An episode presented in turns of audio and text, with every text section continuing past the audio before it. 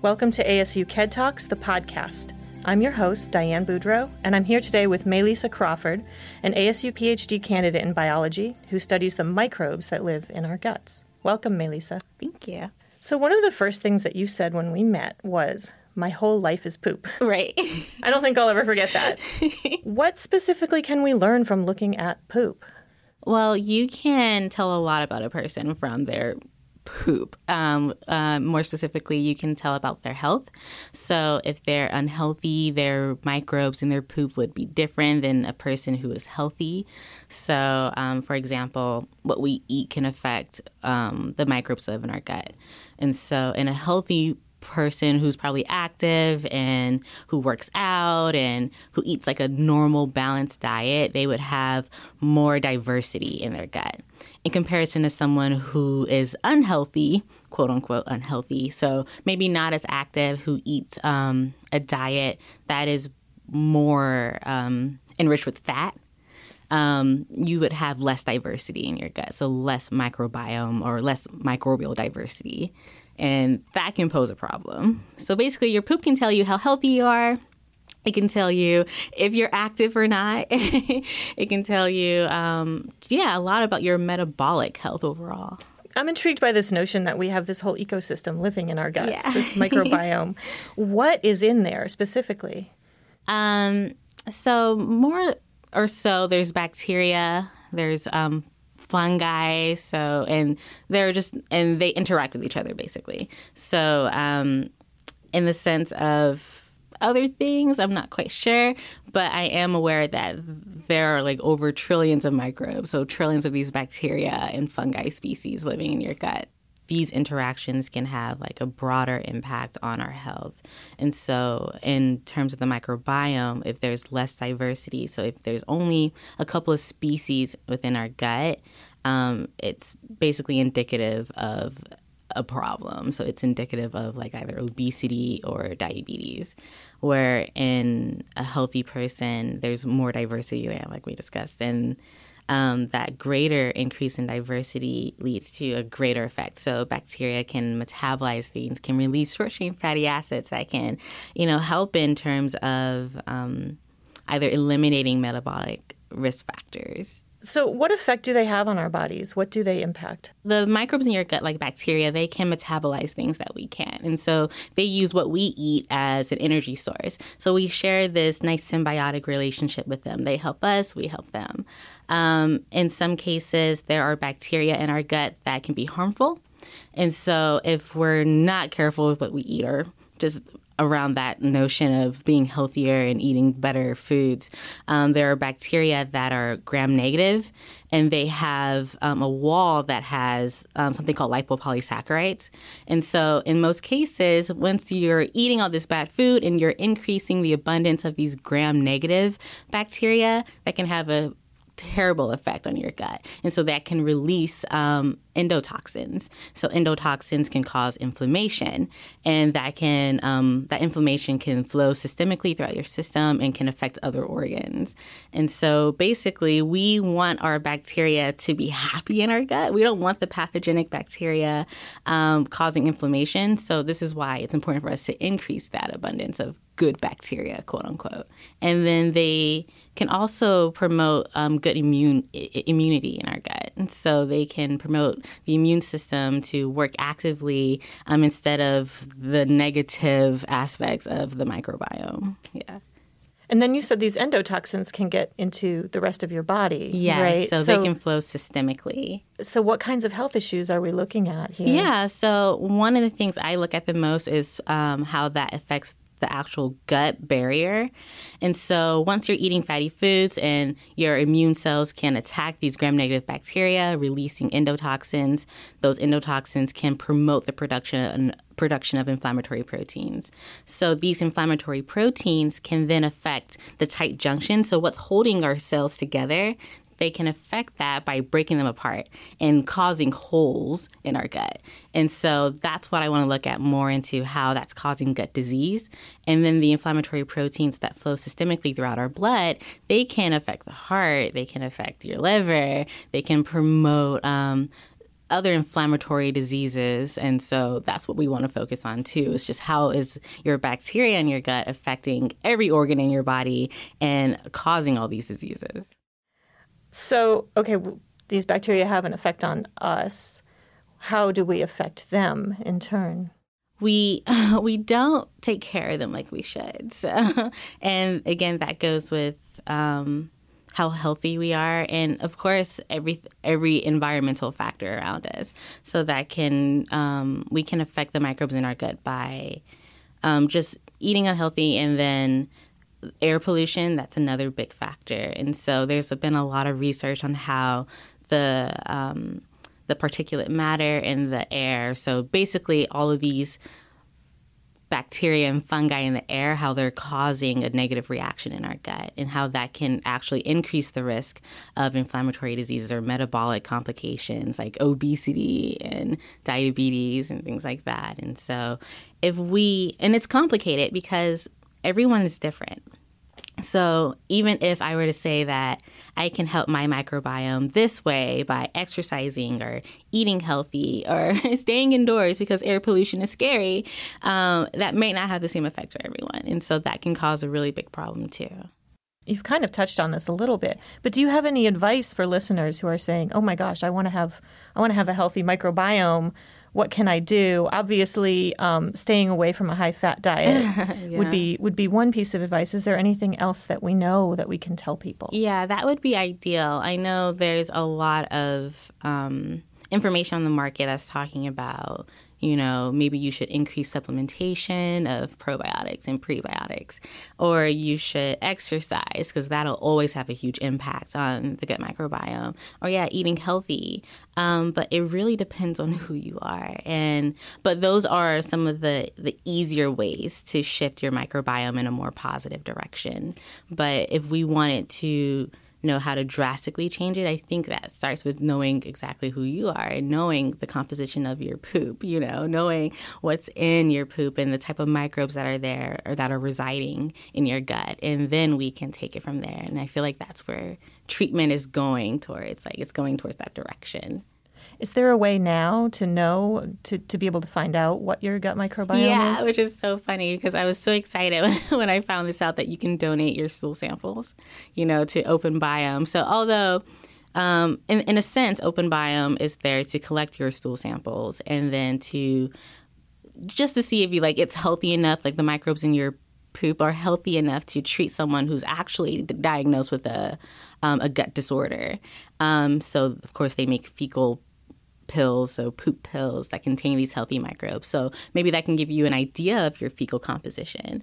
Um, and of course, there might be clinical studies that are actually. Um, trying to get people in to donate their fecal samples to identify like the composition of their poop and then the huge human genome project of course has been um, one of the most defining factors in microbiome research um, and so i feel like in the Western culture, we have an idea of like the average composition of our uh, microbiome, you know, the bacteroidetes to the firmicutes, like how they interact with each other. But really, if we want it to be more personalized, I feel like that's what we need to do more research on. That's what we need to find out. Yeah. Maybe there are other sources out there, but yeah. so you mentioned the need for more research on this. What do you personally want to study in the future? So obviously, I love what I do. I love microbiome research, um, but my true passion really does lie in knowing how uh, the microbes and knowing what we eat and knowing environmental factors, how all of that is contributing to intestinal permeability. So basically, again, those holes in your gut and increase of holes in your gut and how that can lead to other gut disorders. So, yeah, I'm passionate about that. And then, how is that even developing or increasing the risk for uh, gastrointestinal cancers? When we talked before, you you talked about food deserts and how you grew up in a food desert and how that affects the quality of your diet, and then that affects your microbiome and that affects your health. So there's this cascading effect here. And you mentioned that you were sort of interested in, in looking at also food accessibility. And Yeah. is that something that you'd like to do more with in the future? Do you Oh, definitely. Yeah. I think that comes into um, getting more involved into science policy, so food policy, um, and how to regulate what's being shipped to stores um, on the south side in comparison to Sun City. You know, there's a, com- a huge difference in the quality of food in these two areas. And why is that? Why is this more um, underprivileged area receiving food that's of lesser quality? So there has to be um, an answer to that, and um, and there could be a billion possibilities, but I feel like that's something I would want to pinpoint into why. Because yeah, in these underprivileged areas, you also have a, a higher risk of metabolic syndrome, you higher risk of obesity and diabetes and cardiovascular disease. So, and of course, the majority of that starts with what you're eating. So, and is it expensive? And are these families able to afford what um, they're being given at, in these grocery stores? Because, like I said before, my family could only afford these fast foods, you know. And I remember my mom would always complain, like, "Gosh, like it costs so much, you know, to buy a salad." and it's so much more cheaper to just go to Taco Bell and get a meal, you know, and that would always intrigue me too. Like, but why? Why would it be so expensive? And so I think that would be something I would want to look more into. In your KED Talk video, you mentioned being inspired by your grandmother when you were a child. um, obviously, other things happened in the course of your lifetime. How did you end up as a PhD student in a microbiome lab? What was the path you took? Yeah, so um, it's funny because I didn't think I would ever be a PhD student. I didn't think I've ever applied to a PhD program. Um, but I worked at the Arizona Science Center forever. And for about a year or so, and that really helped me um, increase my interest in the sciences right after my uh, my bachelor's. Um, but my grandma was one of the defining factors, I think, because she was very um, she insisted that whatever we did, no matter what it was, if we were having a bad day, go poop. If you were sick, go poop. Just just get it over with. Or have you been pooping? Whatever. And I'm always like, why would she say that? Like, why was this always a big uh, like component in her life? Like, just poop. It'll be okay. And it made me wonder, yeah, a lot. Like, why would this be important? And I feel like once I after I worked at the Arizona Science Center, I did clinical research, and it was always in the back of my mind, um, gastrointestinal research, but I never, I don't know, I think the interest, something, it just didn't peak just yet, you know? So when I did clinical research, I was working with um, obesity and diabetes patients a lot. And then when I got to ASU, um, I worked in a synthetic biology lab first, and that was completely out of my league. It was like an engineering program, and I was like, okay, this is not for me. and I need to find something a little like something that's going to cater more to my interest. And so, um, after about a year in uh, the uh, engineering program, I applied to biology and got accepted. And my PI now, like she's not a microbiologist. We hardly do microbiome research. It was just an interest of mine that we were able to um, kind of push in the right direction. And so she actually does. Um, she's an avian physiologist, so she works with birds. But we also, yeah, study obesity and metabolic syndrome um, in humans and uh, rat models.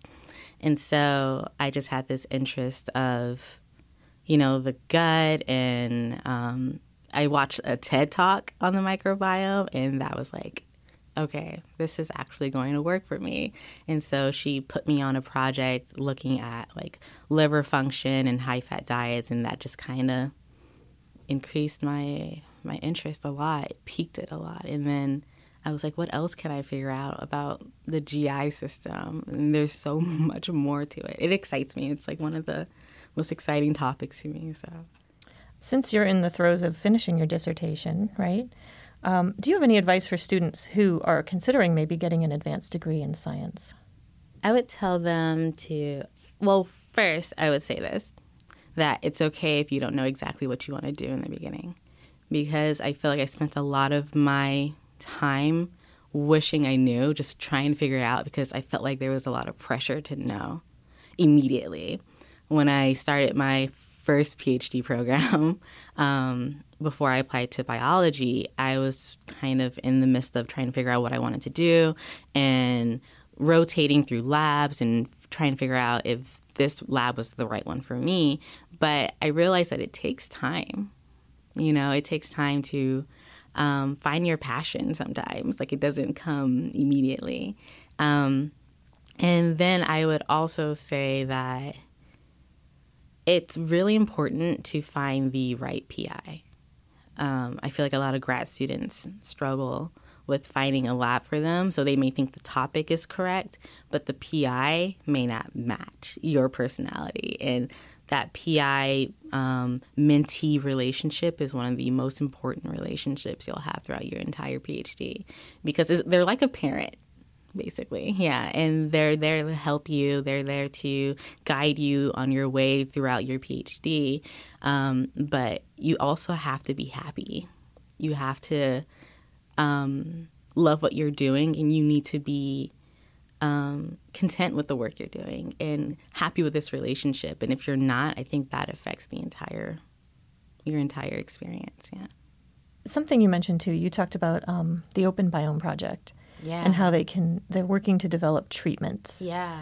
So you're saying that you can take somebody's poop yes.